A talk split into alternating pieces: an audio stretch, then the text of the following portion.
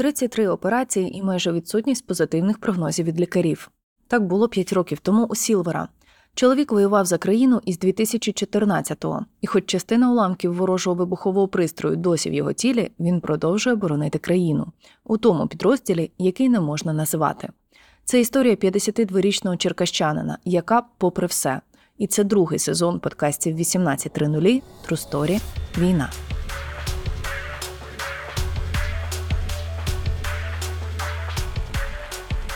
Я розкажу одну історію, чому Сільвер. В правому секторі в мене був позивний Льока, потім був позивний Черкас.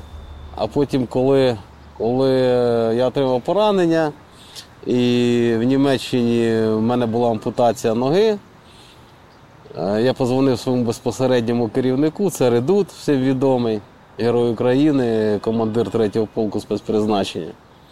І ми з ним поспілкувалися. Він каже, тепер ти вже будеш Сільвер, і я тобі куплю попугая. Ну, ви ж знаєте, хто такий Сільвер? Капітан Сільвер, піратські ці всі персонажі і так далі. Тому така історія. Так е, я отримав після поранення позивний Сільвер. На якісь жарти, які там можуть стосуватися протезування, ви не ображаєтесь, наскільки Ні, ні, ні, це навпаки е, тільки привітствується, вибачте. Який стиль жартів допустимий тут? Тормозів немає, і кордонів теж. Е, Давайте почнемо з вами спочатку. Коли трапилося поранення взагалі? Це 5 вересня 2018 року при виконанні бойових задач е, район селища Піски між Пісками і Куйбишевським районом міста Донецьк. Коли ви взагалі пішли в АТО? З самого початку агресія пішов ото. 14 рік? Да. Що вас тригернуло? Це була якась новина про щось конкретне, чи загалом ця ситуація, що вони окупо анексовують наш Крим? Що стало поштовхом особистим? Ну, ви знаєте, основним поштовхом це обов'язок, чоловічий обов'язок піти і захищати свою батьківщину. Тому що е, ми підсвідомо і свідомо це розуміли, що це тільки початок. Це показав е, лютий 22-го року, що ми були праві все ж таки. І почалася великомасштабна війна. А в 2014-2015 році в це вірили теж невеликий круг моїх побратимів, але вони вірили, тому що я починав свій бойовий шлях з правого сектору, перша штурмова рота. Там були всі свідомі, там були дуже круті хлопці, яких, на жаль, зараз немає. Яких, на жаль, і ви всі знаєте, хто такий да. Мені дуже прикро, що не знає молодь ця ходить, яка зараз по вулицям нашого міста. Вони не знають своїх героїв. І ваша задача, щоб вони знали своїх героїв і поважали, і любили, і цінували. Якби ви могли прямо тако зараз до них звернутися і там дати їм якийсь мінімум, про кого б із цих людей ви їм радили почитати хоча б?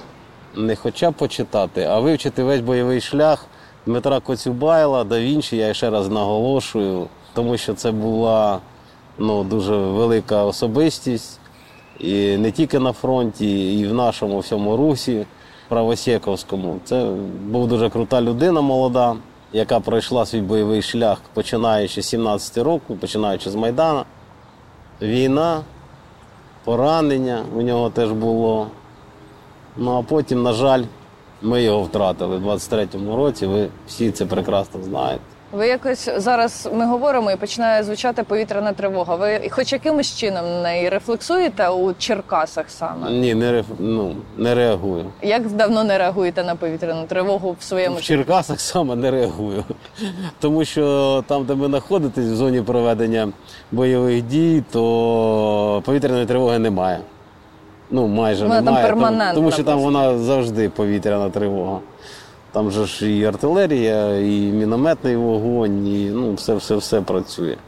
А Черкаси, дай Боже, і географічне положення таке знаходження, що нас оминає це все. Ні, було, звісно, я пам'ятаю, там декілька місяців тому да, прильоти були. Але все ж таки оминає. Дуже комфортне місце і дуже круте ППО. Дай Боже здоров'я цим хлопцям, які захищають наше небо. Тому ми можемо бути спокійні. 14-й рік. Ви йдете добровольцем, я правильно розумію? Да, 14 рік доброволець, ДУК ПС, добровольчий український корпус, правий сектор. Ким ви були в- в цивільному житті до 14-го року? Що ви за собою залишили, коли йшли? А що я з собою взяв на війну? Що ви за Досвід. собою залишили в Черкасах? Чи ну, типу, в мирному житті? А, сім'ю залишив в мирному житті. Що я ще залишив? Бізнес залишив, сім'ю, ну і все інше. Про який бізнес ми говоримо? Це охоронний бізнес, я займався охоронним бізнесом. Непогані були статки, але це все було в минулому, тому, тому було прийнято рішення йти захищати свою батьківщину. Все дуже просто. Ваш, якщо хоча б якимись мазками, щоб ми розуміли, ваш бойовий шлях оцей 14-18 рік. Ще раз повторююсь, це добровольчий український корпус, ДУК Міста, мі- міста і Місця це на той час вся лінія розмежування. Це і Луганщина, і Донеччина, і Маріупольський напрямок, Волновахський, Пєски, Авдіївка, Мар'янка, Красногорівка, Маріуполь, Бердянське, Широкіно, Старогнатовка, Станиця Луганська, Щастя, ну і так далі, і тому подібне. Це ми можемо ну, дуже багато про це говорити. Тобто, якщо ви візьмете карту, відкриєте дуже. Ну, я не пам'ятаю в тих місцях, там, де я не був. Ну, вони, вони, звісно, є, але їх не так багато. Коли ми запитуємо бійців, які були в АТО, ну вони діляться для мене на дві категорії: ті, хто говорить, що війна тоді була інша, і ті, хто говорить, що війна тоді була така сама, бо війна це війна. Для вас, якою вона була тоді? Ну, дивіться, є різні стадії війни. Є активна фаза, є там, звичайна якась стаціонарна лінія розмежування, є активна оборона. Тому, ну блін, ну якщо раховувати Пєски 14-15 рік, це коли аеропорт, як до того будинка, знаєте, то ну, теж було жорстко. Теж було жорстко. Але враховуючи 22-й рік, коли це все масово було жорстко, і це коли прильоти по цивільному населенню, по цивільним містам, по нашим людям гинуть цивільні, цивільні люди, жінки, діти, старики і так далі. Ну, якби люди літні, ну, це трошки інше. Це трошки інше. Це ну, насправді великомасштабна війна. Тоді воно було в такому вузькому форматі. Це Донбас, Луганщина більше. А тут масштаб великий. Це все ж таки вся Україна, як не крутіть. Це і Чернігов, і Суми, і Київщина. Я починав з Київщини цю велику війну. І ну, все, все, все там, якщо спускатися, Харківщина, Луганщина, Донецьк. І пішло, і поїхало. По тому Херсон. озброєнню, яке росіяни використовували проти нас тоді, до 22-го року, воно якось відрізняється від того, що вони в 22-му почали застосовувати. Вони вчаться дуже швидко на своїх помилках.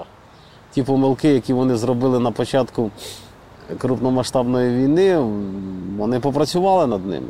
Вони зробили свої висновки. І тому нам стає все складніше і складніше на полі бою. Як є, так і є.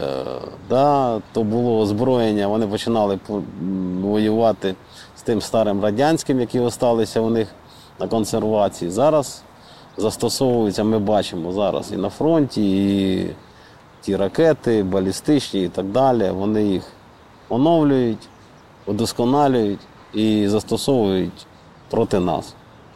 Е, 18-й рік, поранення. За яких обставин це сталося? Ви там були чи в окопі, чи в штабі? Про що Ні. взагалі ця історія? Ні, е, я був у складі бойової групи, яка виконувала завдання. Я тоді служив в третьому полку спецпризначення. Ми вийшли з групою на виконання бойових задач. Це була сіра зона. Тобто, ви знаєте, що таке сіра зона? Це зона між нашою лінією розмежування. Саме банально СВП, саморобний вибуховий пристрій. Хлопці, дай Бог їм здоров'я, мене витягнули. Це було ну, велика відстань від нашого нуля. Тому ж мої хлопці, якби з нашої групи, класні чуваки, молодці, зробили все правильно, тому що та посадка була дуже-дуже замінована. Там сильно не, не, не підеш в повний зріст. Тим більше вона вся прострілюється, вся мінована, вся прострілюється. Вони витягували мене ці півтора кілометра на собі. Вони все ж таки мене витягнули. Приїхала евакуація. Солдатик з чорним пакетом. Так буває в армії, що е, не зрозуміли, чи 300 я був, чи 200. Тому так вийшло. Не евакуація взагалі за мною приїхала. І на цьому, на цій труповозці, вибачте, за такі вислови, е, мене доставили спочатку Республіка Мост, ви знаєте, там Пєска, да? оцей мост. е, Там нарешті знайшли мені вену, потім Селідово. Селідово, Красноармійськ, ну зараз Покровськ, е, потім на вертушки Харків, Харкові місяць, і, ну і пішло-поїхало. Київ, потім Німеччина. Ну, півтори роки по госпіталям прийшлось мені, бо в мене не тільки нога. В мене там вистачає і інших проблем зі здоров'ям. Нога це так, знаєте. Ну, якби дуже серйозні поранення, дуже серйозні пошкодження, травми і так далі. Це не просто там стояла ПМН, там протипіхотна міна, бах і все. Дуже багато, багато осколків, е, уламків в мені ще досі, якби дуже багато. Ніхто їх не достає, тому що це дуже небезпечно. Можна пошкоджити нерви інші там тканини. Далі. Не можна їх доставати. Оці півтора кілометри посадки, скільки вони тривали по часу, коли вас тягли? Блін, ну, для мене це вічність була. для мене вічність. Ну, не можу вам сказати. По часу не можу вам сказати, тому що ви ж розумієте, мій тодішній стан, е, я не, не орієнтувався, тоді я по часу, однозначно. Але хлопці, командир групи, всі були дуже фахові, професійні. І вони знали кожен, що, що робити в той чи іншій ситуації. Мені першу медичну, медичну допомогу так казали. Все зробили так, як має бути. А психологічно намагались дати вам якусь розрядку? Щось говорили хлопці? да, коли- говорили, щоб я не засипав. Ага. Я ну, відключався. Тому що багато, я втратив багато дуже крові. Півтора роки е, на відновлення. Про що мова? Це Україна, не Україна. Це все. Це Україна, це Європа. Полетів в Німеччину, це по окремій програмі. Є програма, державна програма між Україною і Німеччиною по лікуванню наших ну, якби, бійців. І німці мені кажуть, ну чувак, або ти будеш, ми тобі спасемо ногу, наростимо ту кістку і так далі, але ти будеш ходити з ковінькою. З ковінькою тебе не буде якби, функціонувати ця нога, як, як би тобі хотілося. Блін, я кажу, а які другі варіанти? Ну, другий варіант різати. Тоді функціонал у тебе буде набагато більший. А мене цікавило тільки ну, функціонал, тому що я хотів повернутися до хлопців. Ну, на службу. І подальше служити далі в полку, в третьому полку. В Америку я теж літав на протезування. Скрізь. Чим відрізняються підходи в Україні і, наприклад, в Америці на протезуванні, на реабілітації? Ну, вони з цим вже дуже давно. Ми тільки починаємо. Хоча е, я хочу сказати слово за наших е, протезистів, ну, за наших лікарів, які відновлюють хлопців, ну, вони дуже швидко вчаться. Якщо брати фаховий рівень протезистів в Америці і фаховий рівень протезистів в Україні, то я думаю, ну, взагалі ми круче. Ну, серйозно. Це, це не то, що це. Технічні моменти, так. Да. Технічні моменти, виконання цього всього, якби тому що є нюанси, там дуже дрібні деталі і так далі, дуже треба обладнання і інше. Це да, Америка якби рулить. Але ну, наші, я думаю, ще півроку, рік і обладнання тільки получать, то будемо краще. Ну, у вас зараз не найтиповіший протез, скажімо так. Розкажіть, будь ласка, про нього. Чому саме такий зараз? Це спортивний протез. Держава забезпечує ним. Хто б там що не говорив, якщо там хлопці збирають на протез, е, я все розумію. Ну, я не знаю, чому вони збирають на протез, тому що і тоді, і зараз протезуванням забезпечує держава. Це соцслужби, певний є алгоритм дії, пишеться заява і так далі, і тому подібне. Е, я почав займатися спортом ще по шпиталям. Е, ну, я взагалі е, якби з дитинства почав займатися спортом, але я продовжив. І тому я хотів продовжувати заняття спортом. І, і я написав просто банально заяву про отримання спортивного протезу. Був такий певний довгий період його отримання, але все ж таки я його отримав. І зараз я на ньому скакаю. Тобто, у мене це не один, ви розумієте, протез. Це протез такий для, акти... для активного життя. Ну, ви дуже на ньому впевнено себе почуваєте. Я не одразу зрозуміла, що протезований власне чоловік переді мною. Е, Ну, звик уже. Звик. На інших звикаєш, на цьому. Все, звик... все це тренування. Треба це робити, це робити, не лінуватися. Хлопці, деякі е, ну, якби, втрачають кінцівки і так далі, починають соплі розпускати. Ну, це все фігня. Треба взяти себе в кулак і працювати над собою. По-іншому не буде. Ніхто не прийде, ніхто не принесе, ніхто не зробить, не поставить тебе на ноги. Чуваки, давайте ощетіньтесь і працюйте над собою. Бігайте, пригайте, спортзали, все. Сама класна реабілітація це в голові у себе. Визначив для себе, поставив собі ціль. Купа зараз усьо всіх організацій е, спортивних, які займаються з військовим, е, які втратили кінцівки і так далі, тому подібне. Ну, Взагалі, е, шлях, шляхи відкриті. У нас дуже багато пацанів воює блін, без кінців. І нормально це. Ніхто. Це нема нічого тут такого сверхъестественного. Ви кажете, треба щетінитися і взяти себе в руки. Коли ви себе після поранення взяли в руки і як до цього думками йшли? Так а що? В мене виходу не було іншого. Як думки. Я просто не бачив іншого шляху. Ну іншого шляху я, ну, я для себе не, не визначив.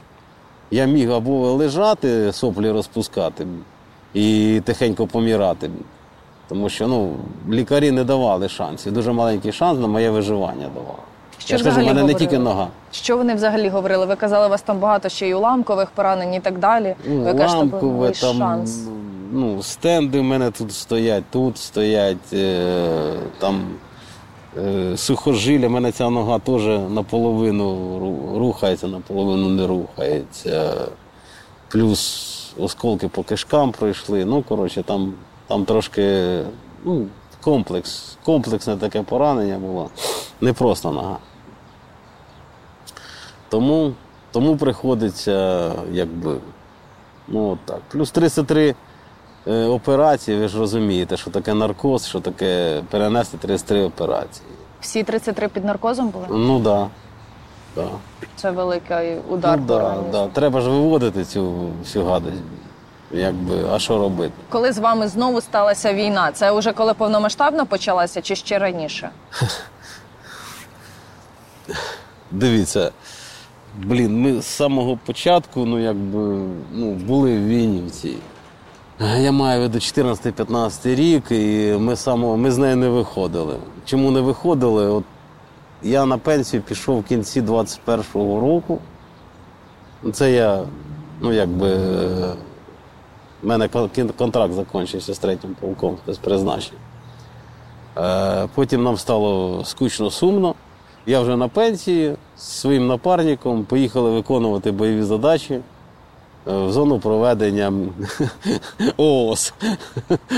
Е, І е, на початку, на початку лютого 22-го року ми приїхали додому. Додому і буквально скільки я там три тижні погуляв і почалася е, велика війна. І 25 числа ми вже були в строю, займалися тут е, всіми цими питаннями. Рухопору, там, сосновки я партизанам роздавав зброю і так далі. А потім Київщина. Знали, що ну, на Черкаси ворог не прийде, не пройде. Вже було відомо. Тому собрали манатки, собрали з хлопцями блін, та й поїхали е, на Київщину, Буча Ірпінь і так далі. Потім поїхали на Харківщину, потім поїхали на Донбас, Запоріжжя. Ну і пішло-поїхало. При якій частині і з ким ви зараз? Чи ми можемо це називати? Ну, мій підрозділ зараз займається безпосереднім знищенням особового складу ворога, його техніки, сил і засобів. Отак я скажу просто. Функції вони переплітаються із е, силами спеціальних операцій, і з головним управлінням розвідки. Тобто воно все однаково. Якщо ви візьмете на наші збройні сили подивитись, то навіть тероборона виконує ті функції, які виконують ті ж самі підрозділи з великими буквами, там ГУР, ССО, СБУ і, і так далі. Тому воно не важливо зараз. Ми в єдиному пориві такі йдемо до конкретної мети. Про морально тут не варто запитувати. Тут зрозуміло, наскільки ви замотивовані. Ну і ви, в принципі, це все розказали. Але фізично з протезом війна з протезом. Так, да, це певні проблеми. Ну, не можна казати, що я там бігаю марафони і так далі. Хоча мої друзі е, буквально позавчора були, я мав теж їхати на Вашингтонський е, оцей е, марафон морської піхоти, а там 16 кілометрів, ну там по бумагам певні були проблеми, я не поїхав. А мої друзі поїхали, і зараз вони пробігли марафон цей на одній нозі. Взагалі, ну, хлопці займаються, класні пацани, молоді, перспективні. А так то да. Е, посадки на одній нозі штурмувати ж ніхто не буде. В розвідку ходити теж ніхто не буде. Вести якусь, якісь активні бойові дії ну, безпосередньо, там контакт близький, е, зачистки, штурми. Ну, якби ви розумієте, що це війна діла молодих, як це казав. Знаєте, це по-перше. Тому і штурмовики набирають до 35 років, і я вважаю це правильно. Тому що людина там за 40, вона не виконає ті бойові завдання, яка має виконати. Треба фізична підготовка, дуже потужна фізична підготовка. Тому у нас такий відбір штурмовиків. Да. Третя штурмова бригада, п'ята штурмова бригада. Безпосередньо з ними теж пересікаємося, працюємо з ними. Нормально. Ну, отак, да. Не, не завжди це можна якби, виконувати. Ну, деякі моменти, і можна із протезом. У мене товариш от, в 8 полку спецпризначення. То він снайпер, наприклад. Йому важко, але, але він снайпер досі. Працює, все, знищує ворога. Оцю коротку характеристику, спеціалізацію вам ми можемо якось вказувати? Я займаюся взаємодією між підрозділами. Оперативний офіцер. Ну, ви розумі... розумієте, що це таке. Ну, Якби е, для того, щоб виконувати бойові завдання, треба спочатку сконектити з тими підрозділами, лінейними або е, штурмовими підрозділами, які е, безпосередньо виконують бойові завдання в той лінії розмежування, де е, ми будемо теж це робити. Тому з ними треба навести взаємодію. Оцими моментами я займаюся. Ну, плюс, якби реагування оперативне на ці всі зміни обстановки. Десь так. Я дивилася навіть по коментарях і там, типу, хлопців і медиків у соцмережах, то вони зазначали, що ви е, ходите до бійців із ампутаціями, ну і з ними проводите там якісь певні розмови. Е, про що ці розмови? Коли хлопці, знаєте, я бачу, от вони лежать, да? Починають фігньою страдати, там, починають там розказувати щось, нити, блі, соплі пускати. То, звісно, з ними треба е, спілкуватися і е, ну, якби, доводити їх до певного ладу. казати їм е, різні погані речі, блін, які можуть статися і- із-за вашої бездіяльності, пацани. Якщо ви не будете діяти, займатися спортом, займатися собою, психологією своєю займатися, то воно так і буде. Ви тут нафіг згниєте, бля, і нахер нікому не, не будете потрібні. От і все. То не панькатися, да, не із панькатися. хлопцем? Ні, ні, ні, ні, ні, ні. У нас нема, на жаль, тих психологічних е, реабілітаційних центрів, які є за кордоном. Ну, нема у нас такого, на жаль, в Україні. І ближчим часом вони не будуть, вони не виникнуть, як гриби не повилазять. В Європі це розповсюджене, в Америці теж там дуже великі центри. Це працюють психологічно з хлопцями. У нас такого нема. Тому або пан, або пропав.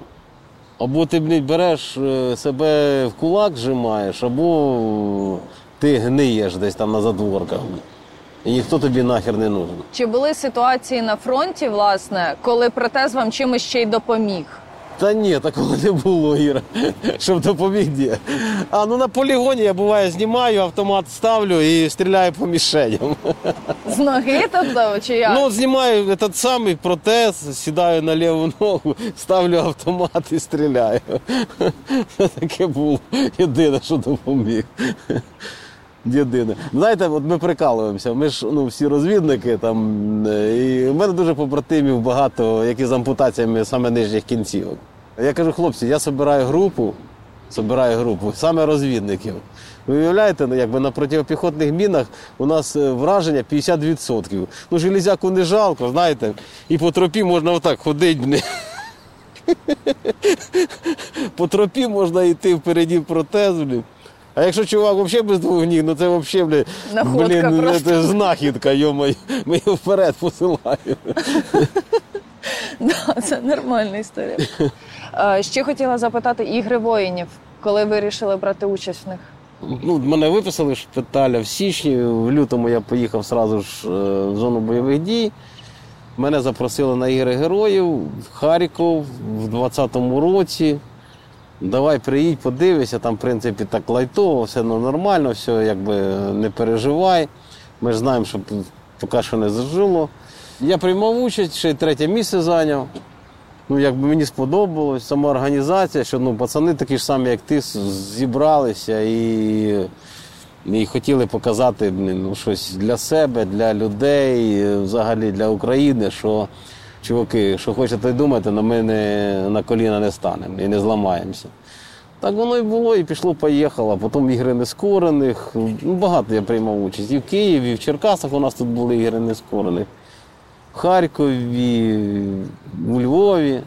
Класно, коли збираються побратими, ти їх давно не бачиш. Зібралися, поговорили про те, про те, про життя, показали якісь результати і все нормально. Це психологічна, по-перше, підтримка, а по-друге, відволіктись від всього іншого. От від, відволіктись від всього іншого, це, це дуже круто.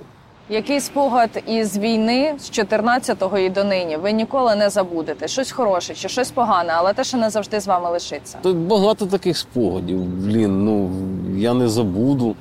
Погані це отримання поранення, там, знаєте, тут безпосередньо. Там, як мене хлопці витягували, і це все діло, ну, якби, це, це погані спогади. А хороші спогади це люди, яких ти зустрічаєш там. То тому що там, умовно кажучи, на 100 квадратних метрів скільки класних чуваків, які ти ну, в цивільному житті ти просто не зустрінеш. А вони там є. Вони різні. От уявляйте собі, ну, правий сектор, да, там 14-й, кінець 15-й рік. е, Хлопці е, були такі, які в Іспанії е, керували заводами в Барселоні. Директор заводу у нас служив. У нас були, на жаль, загинув мій друг. е, Люди, агрономи, ну, якби серйозні земельники у нас в Україні, там Полтавська область, в яких були тисячі гектарів землі. І вони взяли до рук зброю, прийшли воювати. Це коли да Вінчі 18-річним юнаком ну, він показував ну, чудеса на фронті. От реально. Дивишся на це все, то звісно це спогади. І коли умовно сидите ви із цими там директорами заводів, із цими там якимись класними людьми, е, їсте, не знаю, тушонку ложкою з банки. Про що ви говорите в цих там, типу, не знаю, на Та про все, в основному це жарти. Для того, щоб відволікатися від війни, ну, треба жартувати. Анекдоти всякі різні, пошлі і так далі. Або життєві історії. Ну, про все. В основному це жарти. Якщо ми сідаємо обідати, там борща зварили, або ну, щось іще, або тушонку просто банально їмо, то ну, це жарти, це просто жарти. На війні між хлопцями говорите про минуле чи про майбутнє більше? Ну, більше про майбутнє. Про майбутнє, так. Да. Ну, раді чого ми тут? От якби на війні, раді чого? Це чисто майбутнє, так. Да. Всі ж розраховують на те, щоб наше майбутнє було ну, класна країна, європейська і так далі. Щоб не було б цього безпреділа, цієї корупції і так далі. Ну, це ж теж ми говоримо про це. Так що питання будуть задаватися. Комусь вигідна ця війна довгострокова. І це зрозуміло, тому що ніхто не хоче давати відповіді на дуже багато питань, які виникають. І ми про це знаємо. Ну, не про це зараз мова. Чи були у вас якісь хобі, не знаю, до поранення, скажімо так, і чи довелося їх чимось іншим замінювати, наприклад? Ну, охота, рибалка, хобі. Довелось замінювати, чи ви просто адаптувалися і Е, Адаптувався, але в загонку, понятне діло, я не піду, там треба багато ходити. А на номер я постою. Ну, на охоті я маю на увазі. Або в, в той же самій лодці на качку, бля, я нормально себе почуваю. Яка мені різниця? Нога є чи ноги нема. Тут різниці нема. Або з вудочкою. Далеко, якщо їхати, то або десь ну, взагалі знаходиться, то краще знімати про те, щоб ну, дихала нога. ви маєте на увазі, якщо збоку сидиш на пасажирському, чи коли і за кермом сидиш, то Ні, краще? за кермом ну, мені ж треба чимось давити. На... Якби це право була якби ціла і е, була б коробка автомат, то я б ліву, звісно, знімав, і... а лівий, навіть коробка автомат трошки воно ну, незручно. Приходиться підлаштовуватись під сьогодення. Я ніколи не думав, що я буду на механіки нормально їздити, а потім повномасштабка почалась, ну, другого виходу нема, все нормально, і на механіки пойде. Взагалі без, без проблем. Ви і по фронту за кермом їздите? Чи... Їжу. Да. Ну а як же? чи траплялося, що ви їдете за кермом і там, не дай Бог, крити починають, і ви просто. Буває. Да? Ну, було таке, да. І безстрашно, просто газ в пол і собі далі. Ну як безстрашно, блін. Я боюсь, блін. Як це безстрашно? Я боюсь, блін. Понятна справа, що десь щось, блін. Это, блін. Було таке, було. І виходили там було. Таке було, що. Це коли початок, то, блін. Харківщина і Київщина трохи там. Хаос. Пекло було, так. Да. Там було. Що більше лякало, пекло чи хаос між своїми? Та воно однаково, що хаос, що пекло, що воно різниці немає. Всі моляться. Навіть, навіть хто ніколи не молився, той молиться. Якщо щось прилітає таке потужне, то Ви говорили на початку, що ви завжди розуміли, що ця війна з Росією буде, типу, ще масштабуватися. Ви уявляли собі, що буде саме десь така повномасштабна, що летітимуть ракети, що будуть такі жорсткі удари по цивільних. Да, а вони по-іншому як? По-іншому у них е, ну, не буває. Вони будуть застосовувати те, що є у них в наявності. А в наявності є іскандери, калібри, ну і так далі, і тому подібне. Все. Них є це в наявності, вони його застосовують. Вони не можуть тримати це все. Звісно, їм пофіг цивільне наше населення. Це геноцид. У них жаба давить. У них, блін, москальська ця велика рапуха сидить у них і жаба давить, що ми можемо щось зробити йти вперед. А ну, вони олені. Тому що вони раби. Вони, ну, вони на колінах родили, родилися і ніколи з них не вставали. Так що. У нас держава має ставати мілітарі. Мілітарі. Ми, якщо не станемо мілітарі державою, то, то все. Нас задушать нахер. Держава має ставати мілітарі. Наша держава. У нас такі сусіди. І нікуди ми від цього не дінемося. Чи маємо ми, як в Ізраїлі, брати із жінок, наприклад, на типу окремо там жіноча армія? Та для всіх роботи в армії вистачає.